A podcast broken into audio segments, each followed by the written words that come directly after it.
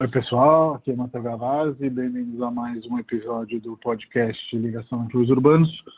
Hoje nosso pano de fundo vai ser musical e a gente vai conversar com o Geraldo e com o Gibson sobre jazz. Fala Gibson. Salve Matheus, tudo em paz? Bem, e você? Maravilha! Deixa eu ligar pro Geraldão aqui. Espera na linha rapidinho. Maravilha. Tudo bom? Tudo certo, e você? Tudo jóia também. O senhor Então, tá Gibson bom. já está na linha, caso queira cumprimentá-lo. Salve, Geraldo! E aí, Gibson, você tá bom, cara? Tudo em paz? Como é que tá? Tran- Tranquilo, e você? Tudo tranquilo. Cara, você sabe que eu fico louco pra te chamar de Gibson também, viu? Ah, mas todo mundo chama, pode chamar sem piedade. Eu nem ligo. Eu nem sei quem me chama de Gibson. A, a vida inteira, cara, Gibson pra lá, Gibson pra lá, e de repente chega um Gibson, fica complicado. Exatamente, quebra as pernas É. de todo mundo, né? É. Bom, é pessoal, eu- eu reuni vocês aí porque eu acho que eu vou funcionar muito melhor de mediador do que de expert nesse papo que a gente vai ter sobre jazz hoje. E aí eu queria re- relembrar aqui que já tivemos um podcast com o Gibson barra Gibson é, sobre a história da Bossa Nova e também já tivemos um podcast com o Geraldo. Então, para quem quiser conhecer essas duas figuras, esses dois personagens, é para assistir lá, para ouvir lá, porque hoje a gente vai direto para o assunto e aí eu pergunto para vocês, para começar, o que é jazz, Gibson? Nossa, essa pergunta então, ela é, ela é complicada de responder pelo seguinte. é, o jazz começou sendo uma coisa, foi virando outras coisas, e hoje em dia ele é um monte de coisa. Né? Uhum. Exatamente. Então não, não tem uma resposta. Né? É, Aliás, acho que dificil- dificilmente alguém consegue definir o que é o jazz contemporâneo. é, É, duvido que algum crítico. simples, é a e pergunta mais mais, difícil, simples que tem é. e mais difícil de responder, né? Sem dúvida, É sem bem dúvida. isso É quase mesmo. impossível responder hoje em dia isso. né? Então, É. como nasce o jazz? Vai, vamos facilitar a pergunta. Não, a origem do jazz remonta ali na região de New Orleans, que é uma cidade portuária, né? E, e no sul dos Estados Unidos.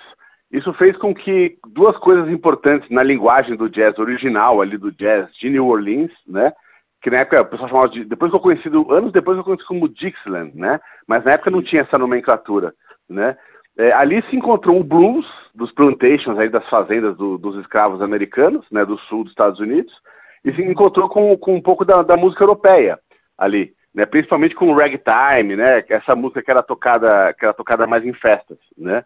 Em festas, É, em isso- cabarés e tudo mais, né? Sim, até em funerais, né? Era, era, Sim, era utilizada. Né? Tinha as bandas de funeral né, em Orleans que eram cortejos musicais que saíam quando ia ter um Uhum. enterro, né?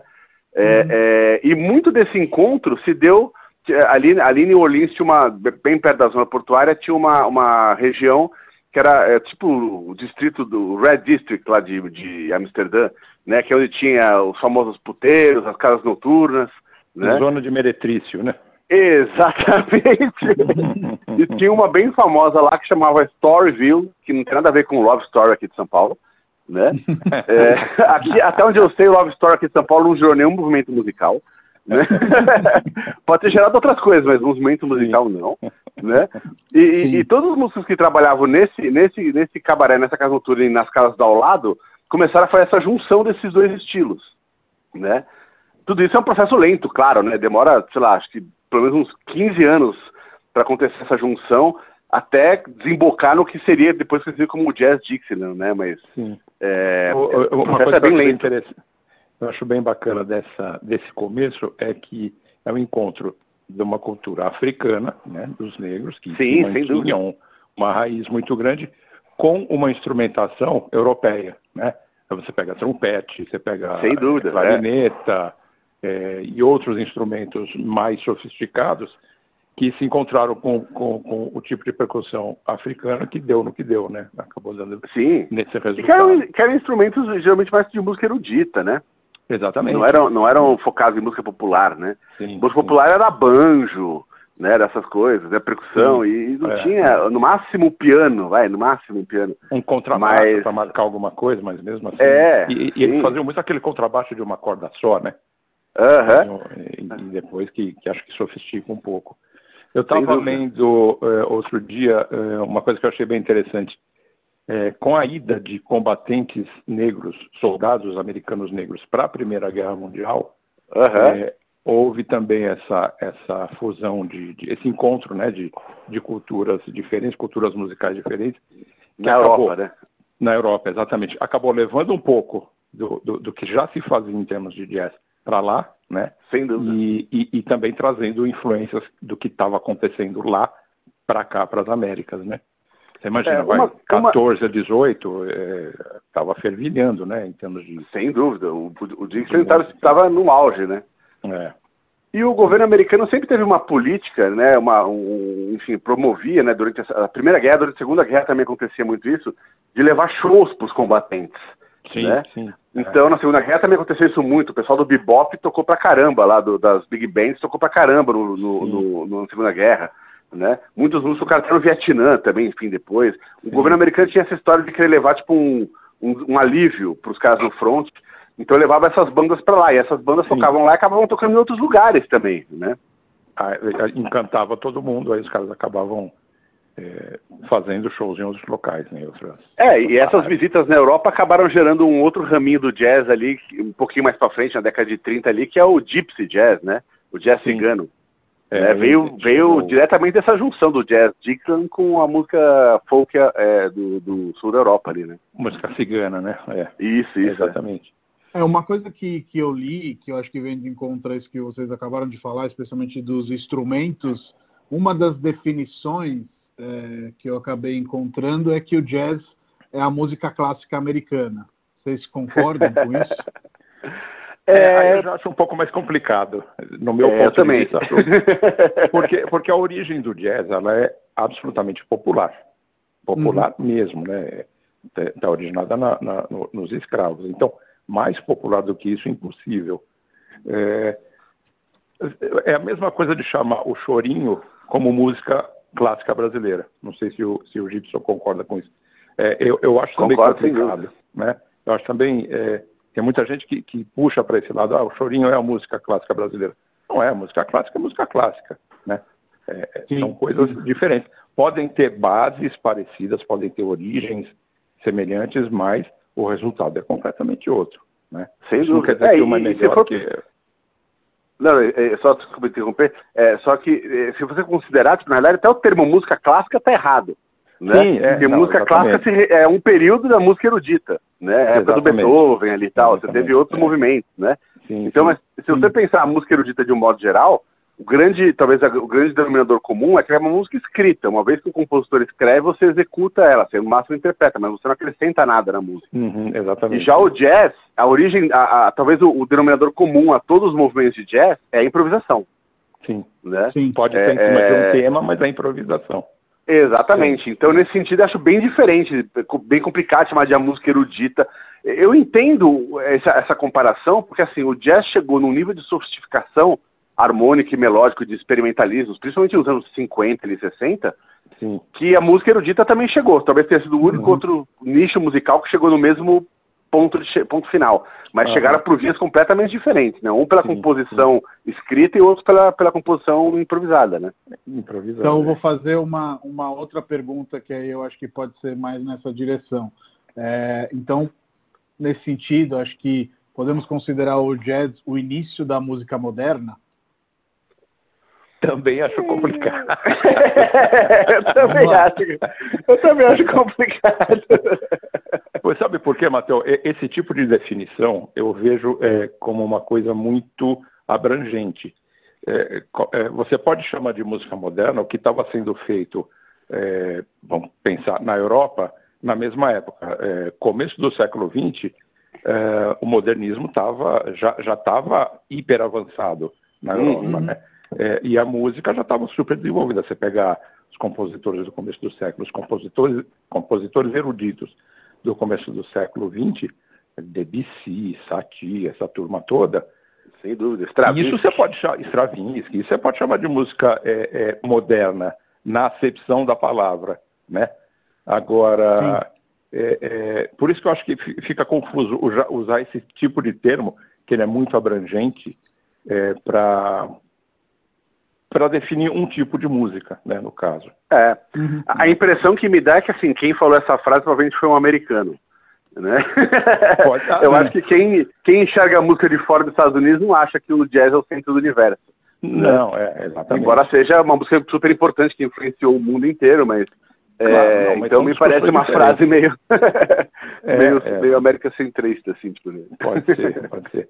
Mas, mas assim, é, é, é, o surgimento de um tipo de música americano, sem dúvida, acho que isso é indiscutível, que surgiu num momento específico e que dali foi para o mundo e, e, arrebentou, né? Arrebentou. Sim. E não teve mais volta, não teve mais fim e acho que nunca vai ter. Né? E como já eu perguntei para o. Pode falar, Gê. Não, eu ia falar, já várias vezes decretaram a morte do jazz, né? Sim, Sem dúvida. Quem, né? já decretaram é. também a morte do rock, já decretaram a morte hum. do mundo do reggae, né? É, eu é, tinha, inclusive, na, na, minha pauta essa questão da música morta, que eu, como leigo, não entendo muito bem, mas é, num filme que eu gosto, La La Land, né? certo ponto se explora esse tema de que o jazz, na verdade, é, ele está morto porque as pessoas e os grandes artistas que faziam já não estão mais vivos. E eu, sinceramente, não sei muito bem como me posicionar frente a isso. O que, que vocês entendem como Gibson como músico e Gera como grande apaixonado? Olha, é, para mim, toda vez que alguém fala que um estilo de música morreu, como jazz ou como rock, é, o que eu, é, assim, eu acho um exagero do ponto de vista linguístico, mas o que eu entendo é que assim, ele deixou de ser um estilo mainstream. O jazz já foi mainstream durante muito tempo, era a principal música ouvida nos Estados Unidos e em boa parte do mundo. E depois ele deixou de ser realmente mainstream. Quando chega nos anos 50, chega o rock and roll, por exemplo, que sequestra é, o establishment musical né, no resto do uhum. mundo. Né? Então ele deixou de ser uma música mainstream, mas é, essa história de que os grandes nomes já morreram, os grandes nomes originais, mas você tem grandes nomes fenomenais nascendo a cada dia. Né? Uhum. É, você, tem, você tem uma geração nos anos 80 de músicos fenomenais, uma geração nos anos 90, nos anos 2000. É, agora nessa década de 10, agora tem uma geração fenomenal aparecendo também. Então, é, assim, não dá para viver do passado, né? Porque o B.B. King morreu que o blues morreu. Né? então tem muita gente boa fazendo blues até hoje em dia. Né? E começando no blues agora, né? Então, uhum. é, esses estilos, é, o blues também, teve como é que foi decretada a morte dele, o rock também. O rock deixou de ser mainstream e passa a ser uma música de nicho, assim como o jazz é uma música de nicho hoje em dia. Né? Uhum. É, ele é uma, eu, ele, vou, eu vou nessa linha também. Eu acho que o, o, o fato de você ter reposição de material mesmo, é, é material humano, é, fazendo ainda é, o mesmo tipo de música, é sinal de que o, essa música não morreu. E, a, além de fazer e só simplesmente reproduzir, os caras estão criando muito. Cria-se muito. É, é, Sem dúvida. Desde que se começou essa história de que o jazz morreu. Eu lembro na, na, na década de 80, quando surgiram os Marsalis, o Winton Marsalis principalmente. Uhum. É, ah, não, porque é um jazz muito engomadinho, muito redondinho, não sei o que. Porra, mas era uma puta, puta som, sabe? Um jazz de primeiríssima ordem. É, é, era, era conservador? Você pode até concordar ou não, mas que é música de primeira qualidade, isso não tem discussão. Né? E, e, e, daí isso fez até com que, no meu ponto de vista, é, criasse um movimento para contrapor esses caras, para surgir gente que, que de repente acho que está influenciando até hoje, né? que, é, que é um jazz muito mais é, ousado, muito mais é, é, avançado e, em ideias do que, do que se fazia nessa época. Mas não acredito que morra, não. Nenhum, nenhum desses estilos de, de música. É, nenhum deles. O choro também está vivíssimo, né? Mais do que nunca, né? Isso é. E, e, e aí, Gibson, outra vez eu te perguntei é, sobre os pais da Bossa Nova, e nesse caso a resposta acho que é muito intuitiva. A gente falou amplamente ali do João Gilberto e depois não como pai, mas como grande artista da bossa nova e de outros gêneros também, Tom Jobim. E aí no caso do jazz, imagino que os nomes sejam muitos, mas vocês elegem alguém? Eu não, eu não diria que teve um cara no começo, teve vários importantes, né? É, é, a maior parte deles acho que a gente nem conhece direito, porque Sim. era uma, é uma, época muito. época dos compactos, aquela época não tinha nem LP, era uma música de cada lado, né? Enfim. é, é, com uma qualidade de gravação bem ruim, enfim, bem a, a, gravação ruim, só é. foi melhorar 20, 30 anos depois, né? Então a gente tem essas gravações até hoje, né? São, são, são é, como é que se diz? É, disponíveis, porém com uma qualidade bem bem questionável. Assim. Sim, é, tem, acho que tem valor como registro né, de um determinado momento, mas é muito questionável nesse aspecto de qualidade mesmo. E assim, e é a partir daquele momento que começou a se gravar. E o que tinha antes? Né? Certamente tinha antes, não foram esses caras que inauguraram, esses caras que é, aparecem claro. nessas gravações, não são os fundadores, né? tem gente que veio antes. Então aí é uma discussão também bastante complicada para definir, né? É, mas eu acho assim, tem, tem. Principalmente acho que depois, acho que mais da, da década de 20, 30 para frente, aí acho que começaram a aparecer os grandes caras que marcaram a época, até em função também da qualidade das gravações, né? Que, que ganhou muito em, sem dúvida, em né? tecnologia e tudo mais, né? Essa, nessa primeira, nessa primeira, nessa primeira leva no Dixon, né? Tipo, o jazz ele, ele, era muito disperso entre vários músicos e nenhum deles era muito famoso na época. Ele era, ele era famoso uhum. localmente, né? É, então é. Não, não, gerou, não, não tem ninguém, por exemplo, que você fala, você fala, por exemplo, o nome Duke Ellington, todo mundo sabe quem que é Duke Ellington. Uhum, né? Então, no era do Dixon, o original ali não tinha é, é, ninguém com esse nome desse, dessa estatura, pelo menos, né? Sim, é, não, não, não, acho que não, não teve essa condição. Acho que a divulgação é, era outra e, e, não tinha essa condição de, de formar um público que transformasse o cara numa, numa entidade super conhecida, sabe? Numa pessoa de fama e que pudesse arrastar multidões, né? Isso vai surgir justamente depois. Né? É, aí na era seguinte aí, que é das big bands, né? Exatamente, a era do swing que são as big bands, né? Que aí se, qualquer nome que você falar, assim, pra, pelo menos para grande parte das pessoas vai, vai soar como conhecido, né? Você fala em Benny Goodman, Tommy Dorsey, Art Shaw, Henry James, é. Count Bass, o Carrington e o Glenn Miller, né? Sim, Glenn Miller é, é, é, em termos de fama é o grande nome? Você Ficou aí discutir, muito tempo, né? É. você pode até discutir se é, se é o melhor ou não, mas é, é, é, quando você fala em Big Band, você fala em Glenn Miller, né? Sem dúvida. Uhum. E é um cara que morreu, ele morreu durante a guerra, né? Ele morreu em 44, uma queda de avião, que até hoje parece que não, não encontraram ainda restos. É, eu, tá lá junto com o Guimarães. Aqui, é. Ela Fitzgerald e Duke Ellington mesmo como dois grandes personagens assim, não sabia se podia se colocar como pais, porque acho que eles já, não vou falar tardios, mas bem depois dessa primeira fase, né, que vocês é, falaram, mas pelo menos são aqueles que eu como é, apaixonado, porém leigo, não tão aprofundado assim na matéria, é, entendo como super famosos e porta-bandeiras do gênero, digamos assim. Ah, eu acho que você pode até considerar. Você pega o Duke Ellington, por exemplo, ele vem desde a década de 20, ele chega Sim. até a década de quê? De 70, ele, ele chegou a 70. É, 60, foi comecei em 70, acho. Né?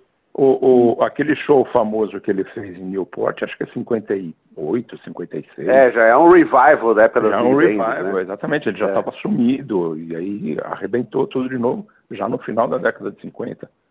Dizer... É, e uma coisa bacana de falar sobre essa era, era do, do, do, swing também, é que você mencionou ela Fitzgerald também, né?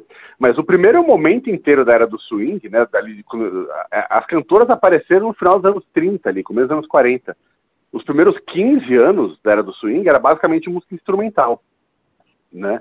E é. talvez a grande diferença entre, entre a era do swing e o Dixieland é que o Dixieland era uma improvisação coletiva, assim, quase todos os músicos improvisavam ao mesmo tempo em cima de um tema bem simples, né? É, na era do swing, é, já era uma música bem escrita, ou seja, um arranjo, que era uma big band, eram formações grandes, não eram mais trios e quintetos e sextetos, eram, eram 20 pessoas, às vezes 30 pessoas tocando, a é música tinha que ser escrita, é, exatamente, tinha que ser escrita para evitar a Amazônia, para evitar um caos, né? Com é, espaço é... para né? Exatamente, e, e foi isso que apareceu nessa época que eu acho que é realmente importante falar. Porque foi nessa época que apareceu o conceito de solos, né? Ou seja, um cara que vai ali na frente vai fazer um, momento dele, né, naquela música, uma interpretação É. dele daquela música. Porque na era do, do Dixon, todo mundo improvisava meio coletivamente ao mesmo tempo, era simultâneo. Não tinha um cara que tinha um momento de protagonismo. Que é Né? sensacional também, né? Mas é uma Que loucura. é sensacional, é, exatamente. É é só uma mudança na forma da linguagem. Continua sendo improvisação, mas agora tem, a- a- tem um arranjo escrito, todo mundo toca, e aí abrem ali uns espaços para os solistas. É, né? aí, aí o cara viaja. Mas dentro da, Exatamente. daquele, daquele. Dentro chama, da composição, é, da estrutura, né? da estrutura, exatamente. E, e sabe que eu, eu também descobri uma coisa muito legal que eu achei, eh, não sei se é real ou não, me parece que sim que faz sentido. Desculpe. Ah, em 1944 foi Uhum. baixada uma lei eh, lá nos Estados Unidos, eu não sei se em todos os estados, acredito que sim, porque parece que fazia parte do esforço, esforço de guerra e arrecadação Aham. de dinheiro. Criaram um imposto para as casas que tinham música. E era, esse imposto era cobrado para as casas que tinham música cantada e música para dançar. Uhum. Então, se você só tocasse instrumental, não tinha problema nenhum. E ninguém levantasse para dançar, não era cobrado esse imposto. Se alguém cantasse ou alguém se levantasse para dançar, esse imposto era cobrado. Era alguma coisa de Olha 20 só. dólares. É, é um troço louco, né? Um negócio é, maluco.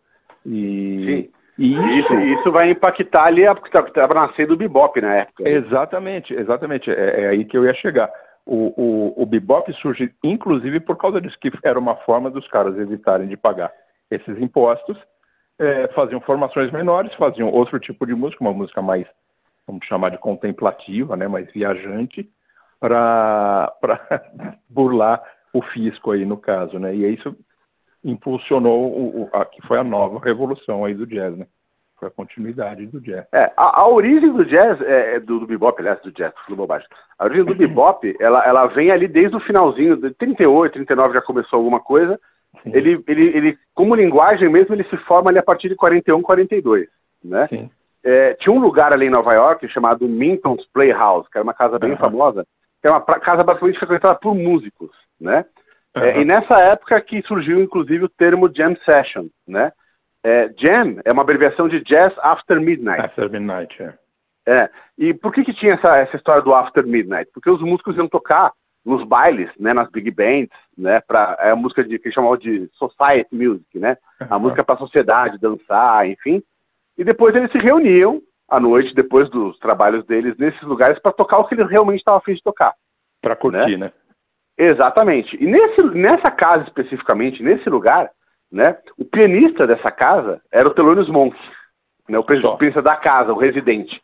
O Uhum. baterista era o Kenny Clark, que era um É. cara que na época era super inovador na bateria. Ele pegou, ele ele estava dando uma continuidade no trabalho do Joe Jonas, que era o grande baterista anterior a ele, Aham. né? E esses dois caras, o, o Kenny Clark, ele levou uma sofisticação rítmica absurda em cima do swing, e o Monk, ele era um pesquisador de harmonia muito, muito pesado, assim. Então ele, ele sofisticou a harmonia ainda mais do que as big bands usavam. Quando juntou essas duas coisas, todo mundo frequentava essa casa. O Charlie Parker frequentava essa casa. Sim. O próprio Miles, quando ficou ali debaixo da asinha do Charlie Parker, frequentava essa casa. Uhum. Todo mundo vivia ali. Né? O Bud Powell frequentava essa casa. Então, ali que nasce. E eles tinham uma. Eu, eu li entrevistas, enfim, de músicos da época, e que eles admitem, eles falam, a gente fez essa música, né? É, para ser o oposto do que era antes. Não é para ninguém dançar, não é uma música para ser dançada. Né? O Dixon era para ser dançado, o, o- a, a, a- era do swing era para ser dançado. Né? O bebop não era para ser dançado, né? a gente não quer que ninguém fique cantarolando melodia. Né? E era uma coisa meio tipo, ó, se- vamos- é, essa música é difícil mesmo, se você não consegue tocar, sai daqui e não enche o saco. Sabe? Essa era uma coisa para tirar os bicões, né? Porque tinha muito músico bicão que aparecia ali para tocar. E ele falava, bicho, então eles tocavam umas músicas super rápidas, com umas harmonias super difíceis, umas estruturas complicadas. E quem não estava dentro daí, daquele, daquele mundo não conseguia nem encostar nessa música. É, acho Né? que originalmente era uma música para músicos, né? Música Sem dúvida. Foi criada Para ser uma música. né? É, sem dúvida. Né? E em seguida aconteceu essa história, teve realmente esse, imposto que foi criado. Né? Esse imposto ele afetava principalmente as casas onde tinha esse society music, é, o society music, né? Tipo, Hum. onde o pessoal ia para jantar e para dançar. Né? Sim. As casas de jazz mesmo, na- você pega a rua, acho que na rua 52, eu não lembro agora, na Nova York ficou super famosa, tinha uma casa de jazz ao lado da outra. Uhum. Essas casas eram uns muquifinhos minúsculos, sim, sim. né? Biboca, não tinha né? espaço, né? sim, biboquinha, era super lugares simples, né? Onde uhum. é, marinheiro ia, ia ouvir música, né? E, e eles tocavam ali para plateias de, sei lá, 50, 100 pessoas. Ninguém dançava ali, não era um lugar para. Então esse imposto não afetava esse tipo de. Afetava as casas maiores que tinham esse. E, e mais luxuosas, né? Sim, então o Bebop pegou isso aí e surfou de onda, né? Sim. É, e foi, foi uma alavanca, né? Um... Sem dúvida. Uma coisa que você falou aí, dessa, dessa questão do baterista, e aí me veio a cabeça que a bateria nem sempre aparece, aparecem quase sempre mais os sopros, né? E outros tipos de, de instrumentos, mas um dos filmes que eu me lembro relativos a jazz, aí queria até perguntar para vocês sobre filmes e shows, é o Whip, Whiplash, né, com Sim. Miles Teller, onde ele é um baterista, né? Uhum. Então, que, queria perguntar para vocês, aí com o conhecimento de vocês, é, é, quais são os instrumentos originais e o, o, os de hoje, enfim, como o jazz evolve nesse sentido? É, aí, deixa, deixa eu falar em relação a isso, assim, eu acho que tem alguns instrumentos que na minha opinião, de leigo, porque eu, assim, eu não consigo distinguir um dó de um ré. Coloca uma pauta de música para mim, para mim eu, eu, eu, saio correndo. Mas tem alguns instrumentos para mim que são básicos é, no jazz. Bateria e contrabaixo né, é, é, já estão lá, né? Isso é indiscutível. Uhum. Depois é piano. Né? Se você tem um trio, piano, baixo bateria, acabou. Né? Tá feito já funciona, é. Já funciona. É, eu acho que se tornou, depois do piano, o grande símbolo do jazz do saxofone, que ficou muito popularizado, né? É, para o bem e para o mal, eu acho. É, e, e, o próprio trompete também depois, aí sem demérito Depois a gente nenhum. fala mal do Kennedy, deixa o Kennedy para depois. Como é que você sabe que ia chegar lá? Né? Mas depois, depois vem, vem os outros instrumentos que acho que complementam, e acho que para mim tem a mesma importância, que é guitarra é, e outros instrumentos, é, o próprio órgão, enfim. É, mas assim, é, no, no caso específico da, da guitarra, ela começou a ser incorporada é, na época da, do, do, na era do swing, nas big bands. É, né? É. Uhum. Mas ela começou a ganhar, na época dos Big Bands, e essa é uma coisa muito engraçada, porque no, no jazz eles têm um conceito chamado rhythm section, section que uhum. é a uhum. seção rítmica. É né? O baixo é a seção rítmica, é, o, e, a, e, a, bateria é a seção rítmica, e a guitarra era a seção rítmica, a guitarra não é. fazia solos. Né? O primeiro cara a fazer isso foi o Charlie Christian, que já foi ali no bebop, Sim. 39, Sim. Né, 40. Ela era quase percussiva, a guitarra, né? Sem dúvida. Por isso que era um rhythm section, né? Tipo, ficava é. só o é. pai do, do, do, do, John Pizzarelli, o Buck Pizzarelli, pegou isso daí e viveu isso inteiro, né? Morreu agora de Covid, né? Morreu agora, exatamente. Acabou de falecer, semana retrasada. 92 anos, uma coisa assim. É, já. Esse cara viveu tudo, é impressionante, né? Sim, Porque ele viveu essa época da, do, do, swing, ele era super novo na época do swing, né? Uhum. E ele, ele mergulhou de cabeça mesmo quando apareceu o pessoal do bebop, que ele foi tocar com ele, né? Uhum. Sim. O, o, próprio Charlie Christian, a carreira dele durou três anos, ele morreu super cedo, morreu acho que com 22 anos, alguma coisa assim. Oh, o Charlie né, Christian tocou com, tocou com o com Benny Goodman na, na Big Sim. É, foi o grande trabalho dele, foi onde ele ficou famoso, né? É. Aliás, a hora que ele estava começando a se enturmar com o pessoal do bebop, ele morreu.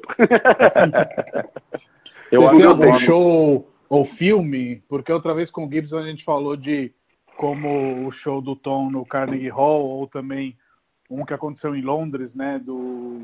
É, agora tá me Jim Morrison, mas não é Jim Morrison não, é o guitarrista aqui. Ah, o Hendrix, é. O Hendrix, o Jimi Hendrix. É, mudaram um pouco a história desses gêneros. Vocês têm alguma indicação, é, seja de show, que de filme, ou disco mesmo, que vocês falem, cara, começa com esse disco que você vai começar bem?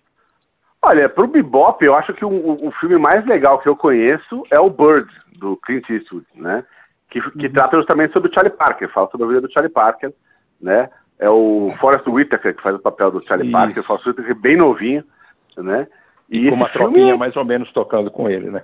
É, exatamente. Chamou ali um pessoal barra pesadíssima para fazer a, a, a, banda e as gravações, as regravações Sim, todas. Exatamente. Né? É, e, e usaram o próprio Charlie Parker como como sax, né? Exatamente. Mas você sabe que na, em boa parte dessa trilha teve um cara que, que, que regravou o sax. Ah, é? Né? Ah, isso eu não sabia, é um cara. É, então, durante muito tempo também achei que era quase tudo ali do, do Parker, na verdade tem pouca coisa do Parker original. Quase tudo foi regravado, assim, nota por nota, né? É, respiro por respiro. Eu esqueci agora é. quem que era o cara que gravou. Eu posso até posso dar um Google aqui rapidinho e ver quem foi. Mas era um cara especialista em Parker, o cara, que, que viveram e cresceram ouvindo Parker, saber todas as músicas de cor. O cara foi chamado para gravação e foi lá replicar. Uhum. Um outro filme que eu acho sensacional também, que é mais ou menos contemporâneo, a década de 80 também, é Around Midnight, né? Com ah, sim, do Dexter que Gordon. Já é com o Dexter Gordon, né? É, Dexter exatamente. Gordon é, era um super saxofonista de primeira linha, com um som todo específico, né? Muito, muito particular no jeito de uh -huh. tocar saxofone. E, e, aí ele faz o papel do, do, do, do, saxofonista americano radicado em Paris, década de 50, aquela coisa, bem na, na, no auge mesmo do, é bebop, já hard bop um pouco, né? Já é, ali já, já, é o, já é quase mais um hard bop ali, né? É, é. Mas também é um filme bem bacana para entender isso, esse mundo, né? Que, que é, acho que é meio isso, o mundo do jazz, né? Como funciona. É, é Round Midnight como se fosse por volta da meia-noite, é isso? É, é, é na verdade é o nome de uma, de uma grande música do Thelonious Monk, né? Que é um clássico é. do Thelonious Monk. É, na verdade é Round About Midnight, né? O, o é, exatamente o nome correto da música, né? É, é, um, é um, clássico e, e, e, usaram o nome do, do, da música encurtado para fazer o nome do filme. Procura que é muito legal. É de um diretor francês, se eu não estou enganado. É do Truffaut, não é? Não, não é o Truffaut, não. Não é? é eu, depois, mas é muito fácil. Estou tentando achar, lembrar agora quem foi. Não, não é, não é o Truffaut, não. Não é o Truffaut, com certeza não é. Mas, mas é um filme bem bacana, bem bacana mesmo. agora para gravaço, é, gravações dessa época tem que mergulhar nas gravações mesmo do, do, do Parker, principalmente do Parker junto com o Dizzy Gillespie, que a gente não falou nele, mas o Dizzy Gillespie foi bizarramente importante no bebop. Não, os dois é principais é nomes foi o Dizzy, é, o Dizzy e o, e, o, e, o, e, o, e o Parker foram os dois caras que viraram os principais poentes, os dois principais nomes do bebop, né? É, é não, totalmente, né? Assim, no mesmo nível de importância, né?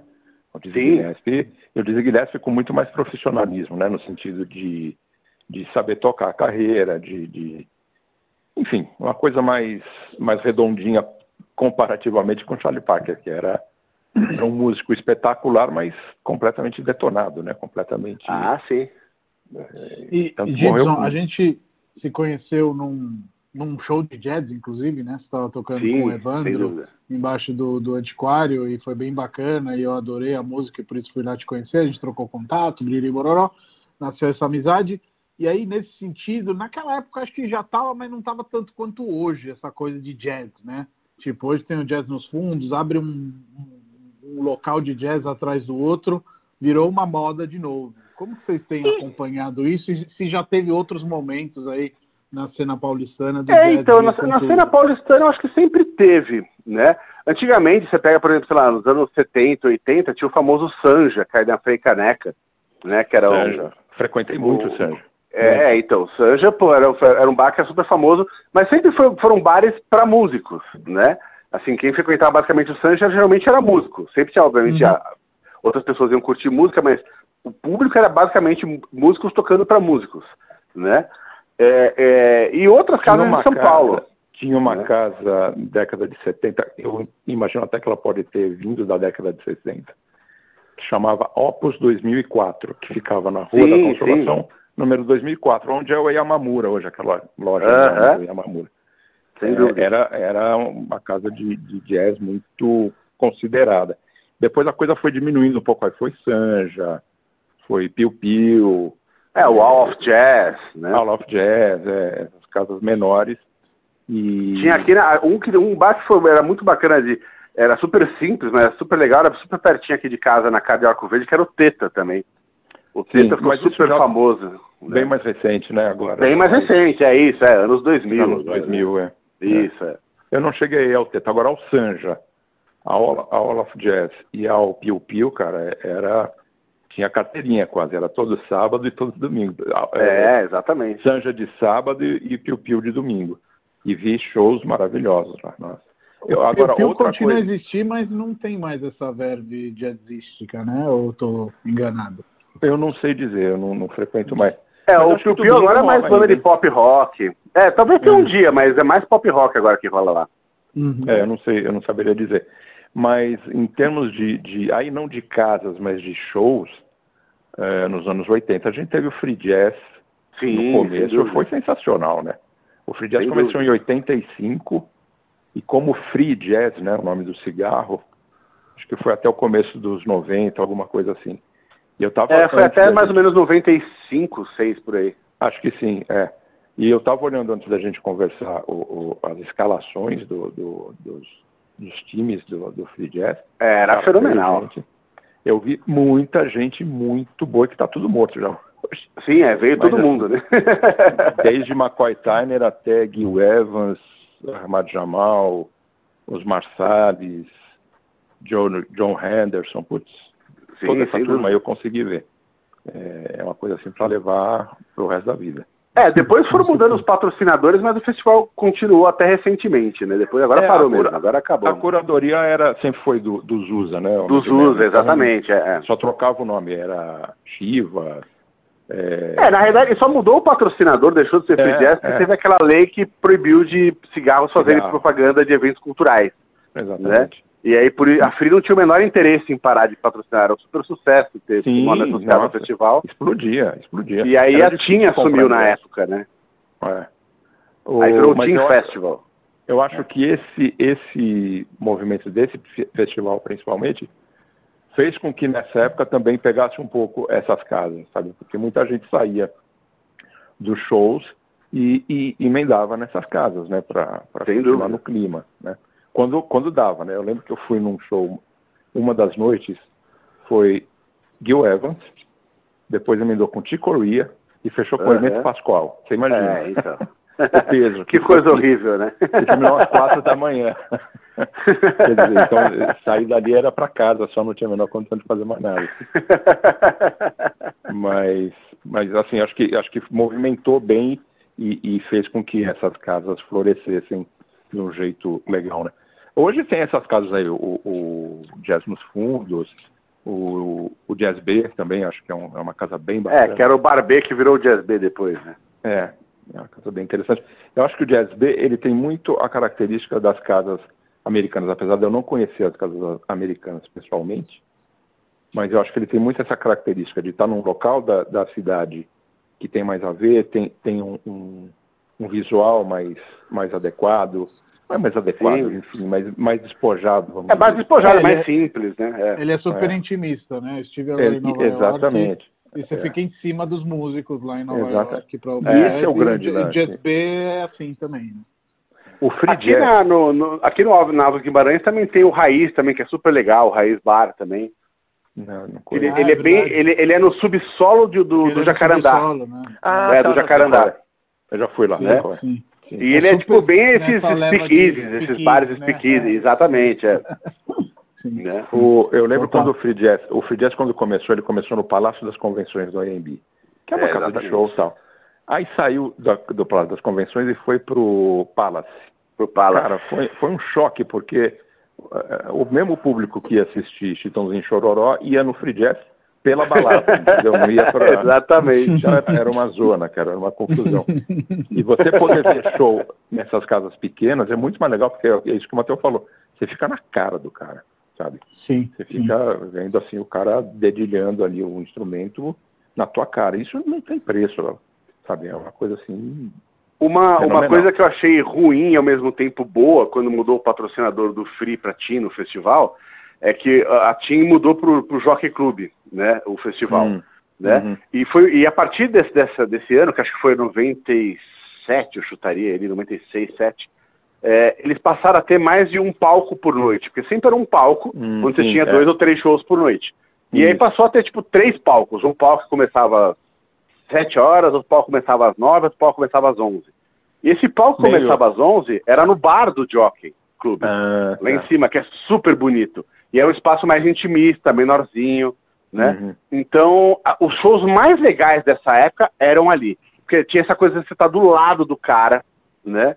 É, é, é, eu, puta, eu cheguei a ver vários, mas vários shows ali é, colados nos caras. E era impressionante, era, era fenomenal, porque você estava tipo, a dois metros do cara, né? E, e o cara falasse né? um pouquinho mais forte, ele cuspia em você. Nos outros lugares já era uma né? coisa. Não enxugava, muito pelo contrário, espalhar para ver se pegava por osmose, né? Mas é, em, nos outros palcos eram atrações maiores, que às vezes eram de jazz, enfim. Teve um dos, um dos anos que eu lembro, por exemplo, que eu fui assistir, olha que dupla, né? O primeiro show foi o, o, o, o se eu não me engano, o Joshua Redman, e o segundo foi o Jeff Beck. olha que dupla, né? Para assistir uma noite são muito diferentes, enfim. Mas é, já era uma é. coisa mais com outras vertentes de música pop, de rock. O sim, festival sim. já abriu um pouco mais. Mas o Jeff Beck ele tem uma pegada mais instrumental também, né? Ele, ele, consegue... ele tem, é, então. Dentro do rock ele é bem jazzista, entre aspas, assim. É, é ele consegue transitar bem. Né? E, e, a gente no fim acabou não falando de um, de um, de um músico que para mim é fundamental. É até chavão, mas acho que é fundamental em vários sentidos, que é o Miles Davis, né? Ah, sim. Que é, que é eu acho que além da, da, da, qualidade da música que ele fez, e ele fez também por muito tempo, né? Uhum. É, ele, ele, ele foi um, um, um agregador né, de, de, de, músicos. Se você olha pelas várias bandas que ele teve, né, pelos vários grupos que ele teve, você olha quem passou por ele e as carreiras que tiveram. Que saíram dali depois, ele, é. né? É um fenômeno. Então, quem é né? quem da música, né? É, exatamente. É, é um cara assim, o, cara o cara sabia lançar gente no mundo, né? Pois é, né? Só uma turminha. E, vamos ao e, trompete, e o, né? Como é, então, e o, e o Miles, é, exatamente. E, e, o Miles, ele tinha uma coisa que era muito particular dele, que acho que outros grandes, esses grandes nomes do jazz não tinham essa atitude, que o Miles ele não gostava de olhar para trás. Ele estava sempre em busca da próxima coisa é. que ele ia fazer. Né? Fuga para frente. Então, Exatamente. Teve gente que tocou o mesmo tipo de jazz a vida inteira. O Miles mudava a cada 4, 5 anos e virava outra coisa. Sim. Né? Ele mergulhava de cabeça no. Por exemplo, no próprio bebop ele já estava ali, mas ele não foi um cara importante no bebop. Ele, ele pegou o final do bebop ali. Ele era um coadjuvante no bebop. Mas saindo do bebop, né, ele que praticamente inventou do bolso o cool jazz. Né?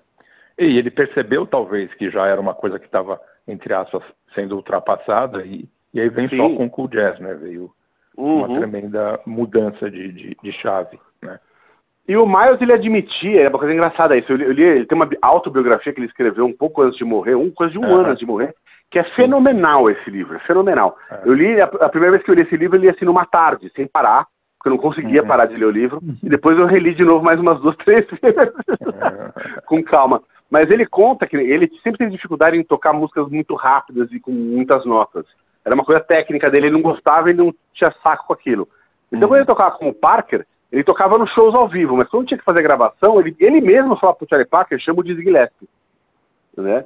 Porque o Dizzy faz isso muito melhor que eu. Então por isso que é raríssimo você encontrar. Existem algumas poucas gravações do, do Parker com o Miles, mas quase todas do Parker estão sempre com o Dizzy, embora o Dizzy não, não fizesse muitas turnês com o Parker. Mas nas gravações é. era sempre o Dizzy gravando. Eu tenho um disco é, que ele é creditado ao Miles, com uma capa que não uhum. tem nada a ver com a época, que já é um Miles elétrico na capa. Uhum. E aí atrás no, do, do, disco, na contracapa, tem um texto do, de um brasileiro, que é um cara famoso, mas eu não me lembro agora, é, falando que esse disco não é do Miles, é do Charlie Parker. na, na, na, contracapa do próprio, do próprio disco, ele fala que Exatamente. esse disco é do, é do Charlie Parker. O Miles está ali como coadjuvante e tal, mas o disco é do Charlie Parker. Acho é, que é 48, as, as, gravações são de 48 e 49. É, é então. Falou, já é final, é, né? O Miles do, novinho, é, do Bebop. É, e comecinho, aquelas gravações que depois é, foram gravações que foram lançadas como singles, mas depois foram compiladas naquele disco que acabou ficando famoso, chamado Birth of the Cool, né? Uhum. Esse disco foi reeditado como long play nos anos, no mês dos anos 50, mas essas gravações foram em 47 ou 48, se não me engano. É, Ou seja, estava é. rolando o bebop forte ainda e o Maio já estava indo para outro lado. Já estava, é, né? exatamente. Com o Gil Evans, né? Sim, e, e aquela, e aquela galera inteira que tocou com o Miles nesse disco foram os caras que foram os grandes expoentes do cool jazz. O Gary Mulligan, né? O, é. o, o Kay Winding, né? Todos esses caras, né? Foram os expoentes depois do cool jazz. Né? Muito branco, e... né? Muito artista branco. Sim, é que era o jazz, jazz da costa oeste, chama jazz da costa oeste de Los é. Angeles, né? Era um jazz mais, mais cool, né, mais easy living, assim, sei lá, tipo, né, do que aquela coisa do bebop que era Segunda Guerra Mundial tenso e sai daqui de é. perto de mim que eu não quero ver você aqui perto, né? Nova York, né? Aquela coisa pesada. Exatamente, é. Nessa questão do cool e do estilo, é, vocês me corrijam se eu falar mais uma besteira, mas o bom desse papo é esse.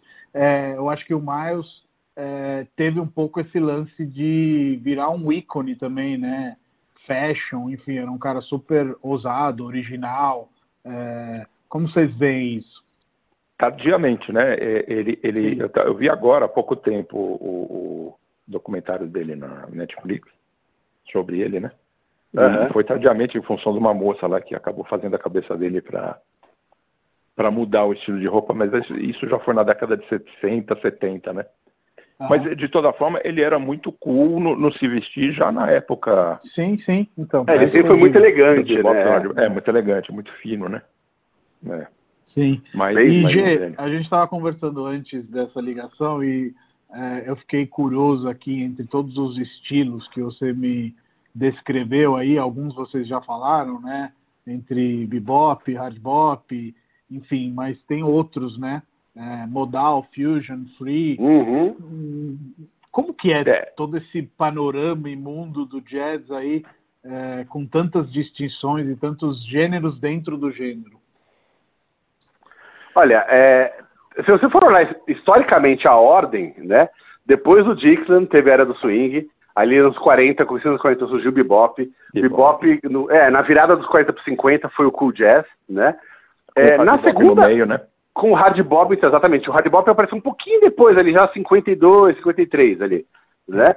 Na, nos anos 50, o, o, o, jazz ele foi meio que para três caminhos separados, assim três grandes vertentes. Antigamente, até o bebop tinha uma vertente principal. A partir dos anos 50, ele, ele foi numa trifurcação, que foi no, logo no comecinho ali o hard bop, a primeira delas, né? No, em 53, 54 ali. Em seguida apareceu o jazz modal, né? Que foi grande, grande parte gerado pelos estudos do George Russell, que era um estudioso que estudava uhum. muitos modos gregorianos e tal. Ele escreveu um livro que chama The Lydian Jazz Concept, é, o, o o conceito do, do lead jazz cromático, né? Hum. E esse livro influenciou uma geração de músicos. O Bill Evans, que foi, sei lá, o pianista do, do, do, do Kind of Blue, talvez seja o disco mais importante do jazz modal, uhum. era um cara que tocava com o George Russell, né? Sim. Então você vê essas influências todas, aí, aí apareceu ali no final dos anos 50 o modal, e junto no final dos anos 50 apareceu o free jazz, que era o oposto do modal. Né? então ficaram essas três, né? é, ficou essas três vertentes ali disputando espaço no, no final dos anos 50. Hum. Né? Até os é, anos 60 ali. É, é, interessante isso, porque é, entre, também, entre aspas, é um brigando com o outro, né? Um querendo dizer o que o outro está dizendo. Né? Sem dúvida. Pra... O Miles Davis odiava o Ornette Coleman. Eu odiava, assim, Sim. cara, de se encontrar capaz dar porrada. Ele falava, esse cara, esse cara aí não toca. Isso que eles fazem não é música. Isso aí qualquer imbecil que põe a boca no trompete faz, sabe? Tipo, era nesse não, nível é, as críticas do Miles é, Davis por Nat É complicado. O, o, free jazz realmente é muito complicado. Não é uma música para para ouvidos é, destreinados, não. Eu, não, eu particularmente, não tenho, não tenho pique de ouvir free jazz assim de bobeira, porque é, é, é pesado. É, é, mas eu acho muito difícil. O free, o free jazz talvez seja dos estilos de jazz o mais excludente no que diz respeito a público, assim. É ah, é mesmo entre os músicos, tem poucos músicos, eu gosto, eu admito que eu curto, eu ouço, é, ah. é, mas é muito difícil de encontrar, assim, eu, eu mesmo que sou músico, tenho dificuldade de encontrar outras pessoas que gostam para poder ah. tocar esse tipo de estilo. Né? E, e, Porque é uma coisa assim, ele é muito renegado dentro do jazz, né? Não, e, e, e, por outro lado faz parte da filosofia deles mesmo, né? Acho que Sim. eles não fazem questão nenhuma de, de serem é, palatáveis e, e absorvíveis é, o som é esse, goste ou não, o problema é de vocês. O som que a é, gente vai fazer. O, o, o próprio, na, na, época, inclusive, nos primeiros anos, nem se chamavam de, nem se chamava de free jazz. Esse movimento ficou conhecido como avant-garde, né? Tipo, que era, era uma coisa de, de, de, de, de como é que se diz vanguarda? Né? É, é uma coisa de vanguarda, exatamente. É uma coisa para pensar para frente. O, próprio, o primeiro disco, o primeiro ou segundo disco do Ornette, que já foi considerado o marco inicial do free jazz, né? é, tinha um, um, título que eu acho genial. Quando eu vi a primeira vez, eu falei, cara, tem que ter muito culhão para colocar um título desse num disco, na época onde tinha todo mundo ali, esses caras todos tocando esse tipo de música. O nome do disco dele é The Shape of Things to Come, né? A forma das coisas que virão. Né? Uhum. É o cara dando, falando, ó, cara, vocês estão tocando aí e já ficou para trás, cara. Agora o negócio é esse. Tem que ter uhum. muito culhão para fazer um negócio desse. Sim, sim. Né? É. E, ele foi, e esse primeiro disco dele ainda tinha uma certa estrutura, ele foi abolindo essas estruturas até que chegou em 60, né, que ele lançou um disco chamado Free Jazz, que aí esse acabou dando nome para o movimento. Uhum. E a loucura desse disco é fenomenal, porque não sei se vocês já ouviram esse disco, né? Esse disco são não, dois quartetos. É, é, é, é, uma experiência interessante ouvir. Uhum. São dois quartetos, né? Cada quarteto com dois sopros, baixo bateria, né? É, um quarteto, os dois quartetos tocaram ao mesmo tempo. Um quarteto você ouve no, no fone esquerdo, outro quarteto você ouve no fone direito. Não. Né? e o disco, e é um disco que tem uma música de cada lado que chama Free Jazz 1 e Free Jazz 2. Né? São improvisações, sei lá, de 17 minutos, né? Com duas bandas com a mesma formação tocando ao mesmo tempo. Uma em né? cada canal. Um em cada canal. É fenomenal, assim, tipo, é uma paulada no ouvido, né? Mas é, eu acho muito bacana, assim, é, um, é um baita experimento. E para você ter uma ideia de como esse disco foi recebido na época, tinham duas principais revistas de jazz, eu não me lembro agora, tinha um beat já, mas tinha uma outra que eu não lembro agora, que era bem importante. Certeza. É, mas tinha uma outra que eu não lembro agora qual era. Em uma das revistas, esse disco recebeu, tipo, cinco estrelas, que era a cotação máxima possível. Uhum. Tipo, falar, caralho, o cara tá reinventando a música. Na outra é. revista, eles deram, tipo, no stars. eu, acho isso, é, eu acho isso muito representativo do que esse disco foi para a época. Assim. Foi uma Sim. paulada muito grande para a época. É, é. Eu tive a oportunidade de assistir, né, é, é, é obviamente não na época, mas mais recente, né, anos, do, primeiro nos anos 90 e depois agora nos, nos anos 2000 e pouco, o Ornette Coleman ao vivo, né, e foi uma experiência muito, uma das mais impressionantes que eu tive na minha vida. Ele tocava né? com faca de plástico ainda, não? Ele tocava com tudo. Ele trouxe mais principalmente o alto que ele estava usando nessa, nessa época, agora mais no final da carreira. Mas ele, o que desce na mão dele ali, saía música. Né? Uhum. E, e, eu assisti também um show do. Que esse show talvez tenha sido o show mais difícil de assistir que eu vi até hoje, que foi o show do Cecil Taylor, que era o pianista, que junto sim, com o Ned Coleman fundou ali o Free Jazz, né? Uhum. E esse show do Cecil Taylor foi já no BMW Jazz Festival, que na época era ali no Teatro Auditório Ibirapuera, é, foi um show de piano solo do Cecil Taylor. Então você imagina, assim, free jazz, já, os caras não, não, precisam combinar muita coisa um com o outro, mas já quando o cara toca sozinho, né? É, e foi uma experiência era... muito engraçada, é, porque ele já tinha muita idade, assim, já tinha uns, lá, uns 80 anos de idade. Então ele entrou no palco, de terno e gravata, descalço, com umas meias coloridas, assim, né? Aí ele chegou na frente da plateia e começou a contar uma história, falando, ah, o homem que buscava a si mesmo, resolveu fazer uma aventura e foi para as montanhas, e lá. Aí uma hora ele interrompe a história, ele senta no piano e começa a tocar. Começa a contar né? a história no piano. Exatamente, né? E aí, esse, essa música durou 50 minutos de show. O show era uma música, 50 minutos. É, é. Né? Um amigo meu estava bem pertinho dele, assim, numa cadeira bem na frente do, do, do piano dele, porque tinha umas partituras na frente, você olhava ali as partituras, né? É, os, papéis. Aí ele falou que nas, nas partituras tinha um desenho, não tinha notas, não era notas musicais. né? Então ele estava contando uma história, do, do, ponto de vista absolutamente é, é, subjetivo. Né? Bom, para resumir o que aconteceu, né? aquele auditório, eu não, não lembro agora nominalmente a capacidade dele, mas vamos supor que tivesse ali, sei lá, 600, 700 pessoas. Quando acabou o show, tinha umas 20.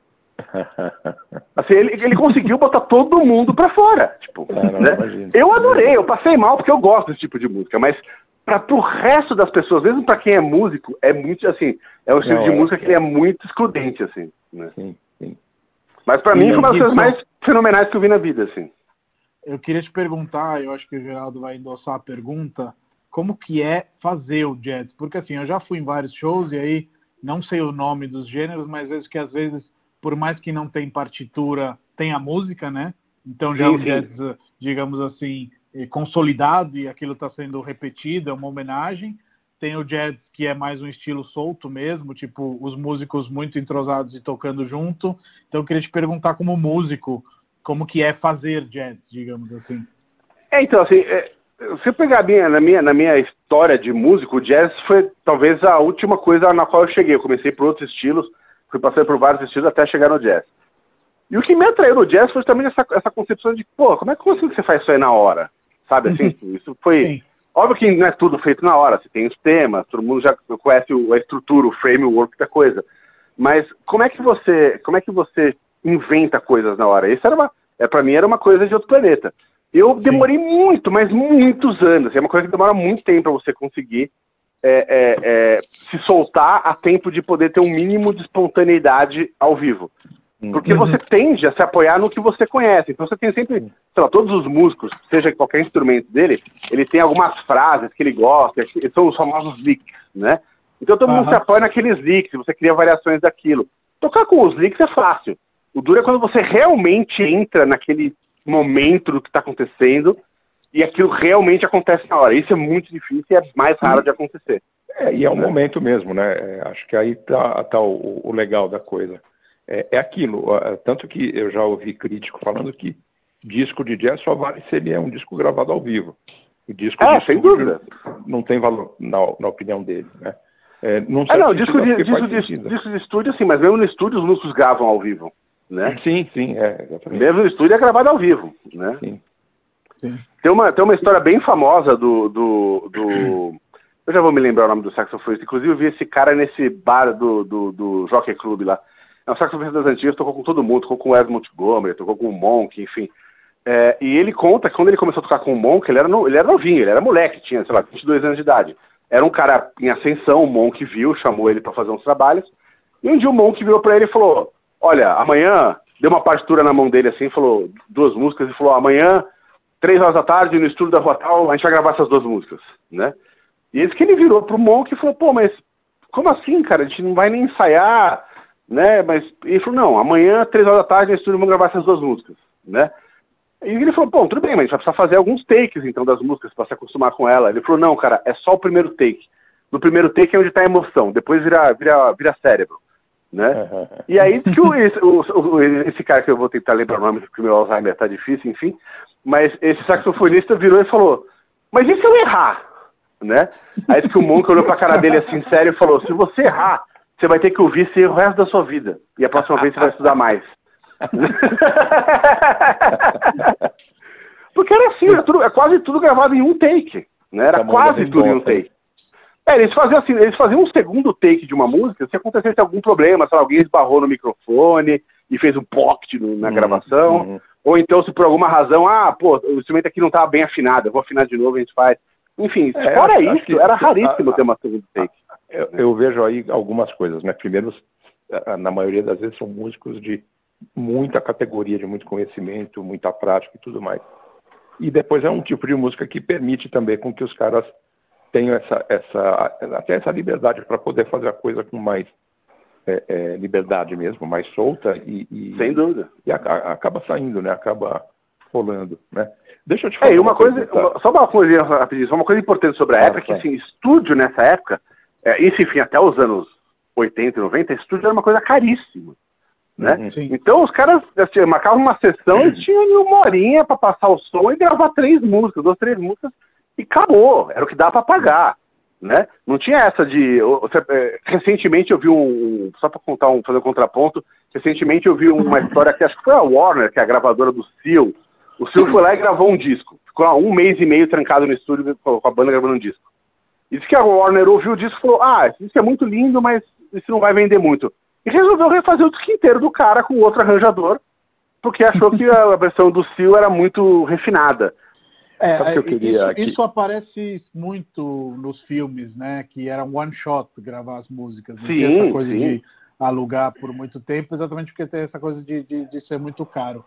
Mas fala aí, gente, você ia fazer uma, uma pergunta. Não, é, é, é, muito. É, prosaico, na verdade. É, eu queria que o, o Gilson escalasse um, vai, um sexteto Dream Team, sabe? Pelo amor de Deus, que dificuldade de fazer isso. Com certeza.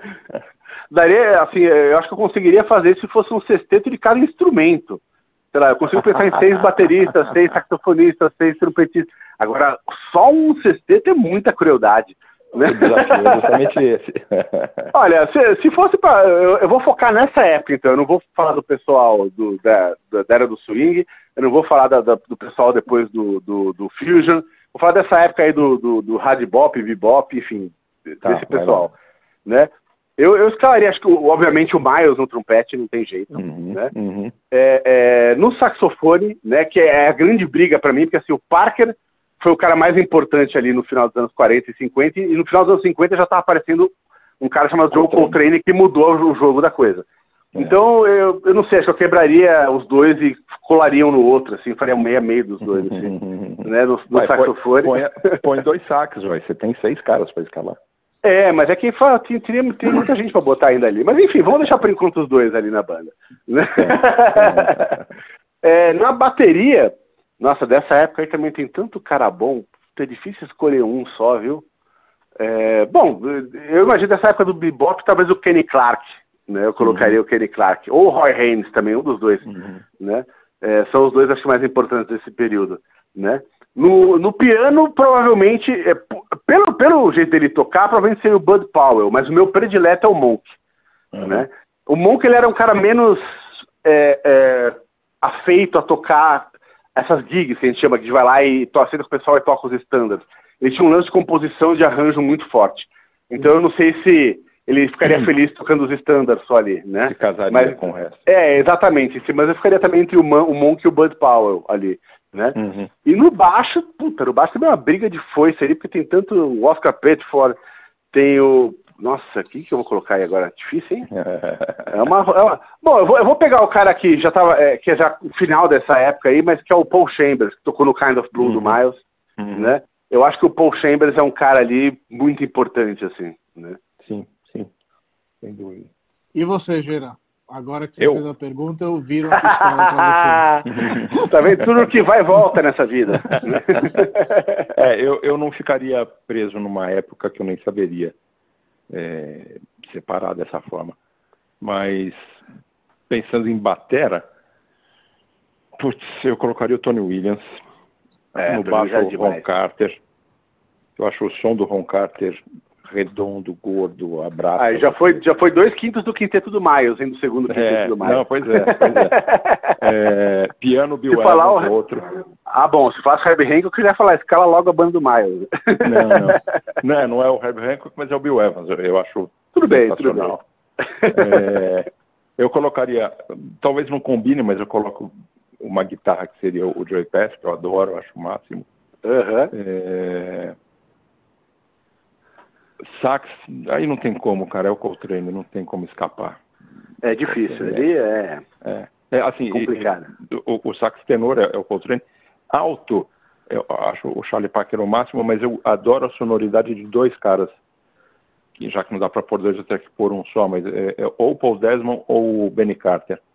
Eu acho ah, sensacional também. É, o soprano não vai ter o Kennedy? Não. não, o Kennedy, o Kennedy não, não. Fica para uma próxima. Pessoal, para a gente terminar, cada um aconselha um disco aí para os nossos ouvintes e depois a gente faz mais um episódio com vocês dois sobre chorinho, já que a gente falou no início. Mas como a gente está chegando aqui uma hora que correu muito rápido, queria que cada um fechasse com, com um disco a gente falou bastante de música, acho que nada melhor do que aconselhar um disco aí para o povo que ouviu essa conversa super bacana. Olha, é, eu, eu, poderia, é, eu poderia dar uma lista gigante aí, mas tem alguns discos que nem o, o tal do Free Jazz do Net Coleman que acho que as pessoas não iam gostar tanto, talvez, de ouvir. É, mas talvez o, o disco, sei lá, acho que até hoje é o disco que mais vendeu da história do jazz, enfim, é, talvez o, a formação é um verdadeiro Dream Team é o, o, o, o kind, of kind, of Blue, é, do Miles Davis. Né? Não tem muito discutir esse disco. Esse disco é fenomenal, né? Metade do que você precisa saber sobre jazz está ali, né? Sim. E você, já? É, é, putz, é também essa coisa, né? Aí é sacanagem só, mas é, eu tenho um LP que é da Pablo, que é um selo muito legal. Sim, sim é, é, de estúdio, a Pablo tem muita coisa ao vivo, esse é de estúdio. Eu não me lembro exatamente o nome do disco agora, mas depois eu passo. É um disco com o Benny Carter no sax alto e o, o Dizzy Gillespie no trompete. Uhum. E aí é, é Tommy Flanagan, Mickey Hooker, Alma Kibon no baixo e o Joe Pass na guitarra. Eu acho é. um disco sensacional, sensacional. Que time horrível, né? É, é, uma turma. e as músicas são muito legais. E acho que é um pouco sentimental também. É um dos primeiros discos de jazz que eu comprei, mas que eu tenho que ouvir pelo menos uma vez por ano. Então. Ah, sim, é, sem dúvida. É, é acho, esse seria o meu disco. A gente, a gente então. aproveitando só, deixa, Matheus, é, porque a gente, a gente falou ali até o, até o free jazz, Mas tem muita coisa importante para falar depois disso. A gente podia fazer um segundo episódio sobre a segunda parte do jazz. É, eu acho então que seria, seria, legal. Vamos fazer, podia fazer um, um, um para complementar essas do jazz internacional e a gente podia encaixar aí falando um pouco de, de música brasileira, do jazz brasileiro também. Tem muita coisa legal né, para falar. Né? Fechado então. Então, Combinado. além do chorinho, vamos para o jazz internacional e brasileiro. Com certeza. Muito obrigado aí pelo papo, pessoal. Foi incrível. Imagina, foi um prazer aí. G e Mateu, valeu, muito obrigado. Valeu, valeu obrigado. Um abraço para vocês então. Até tchau, mais. Tchau. Abração, tchau, valeu.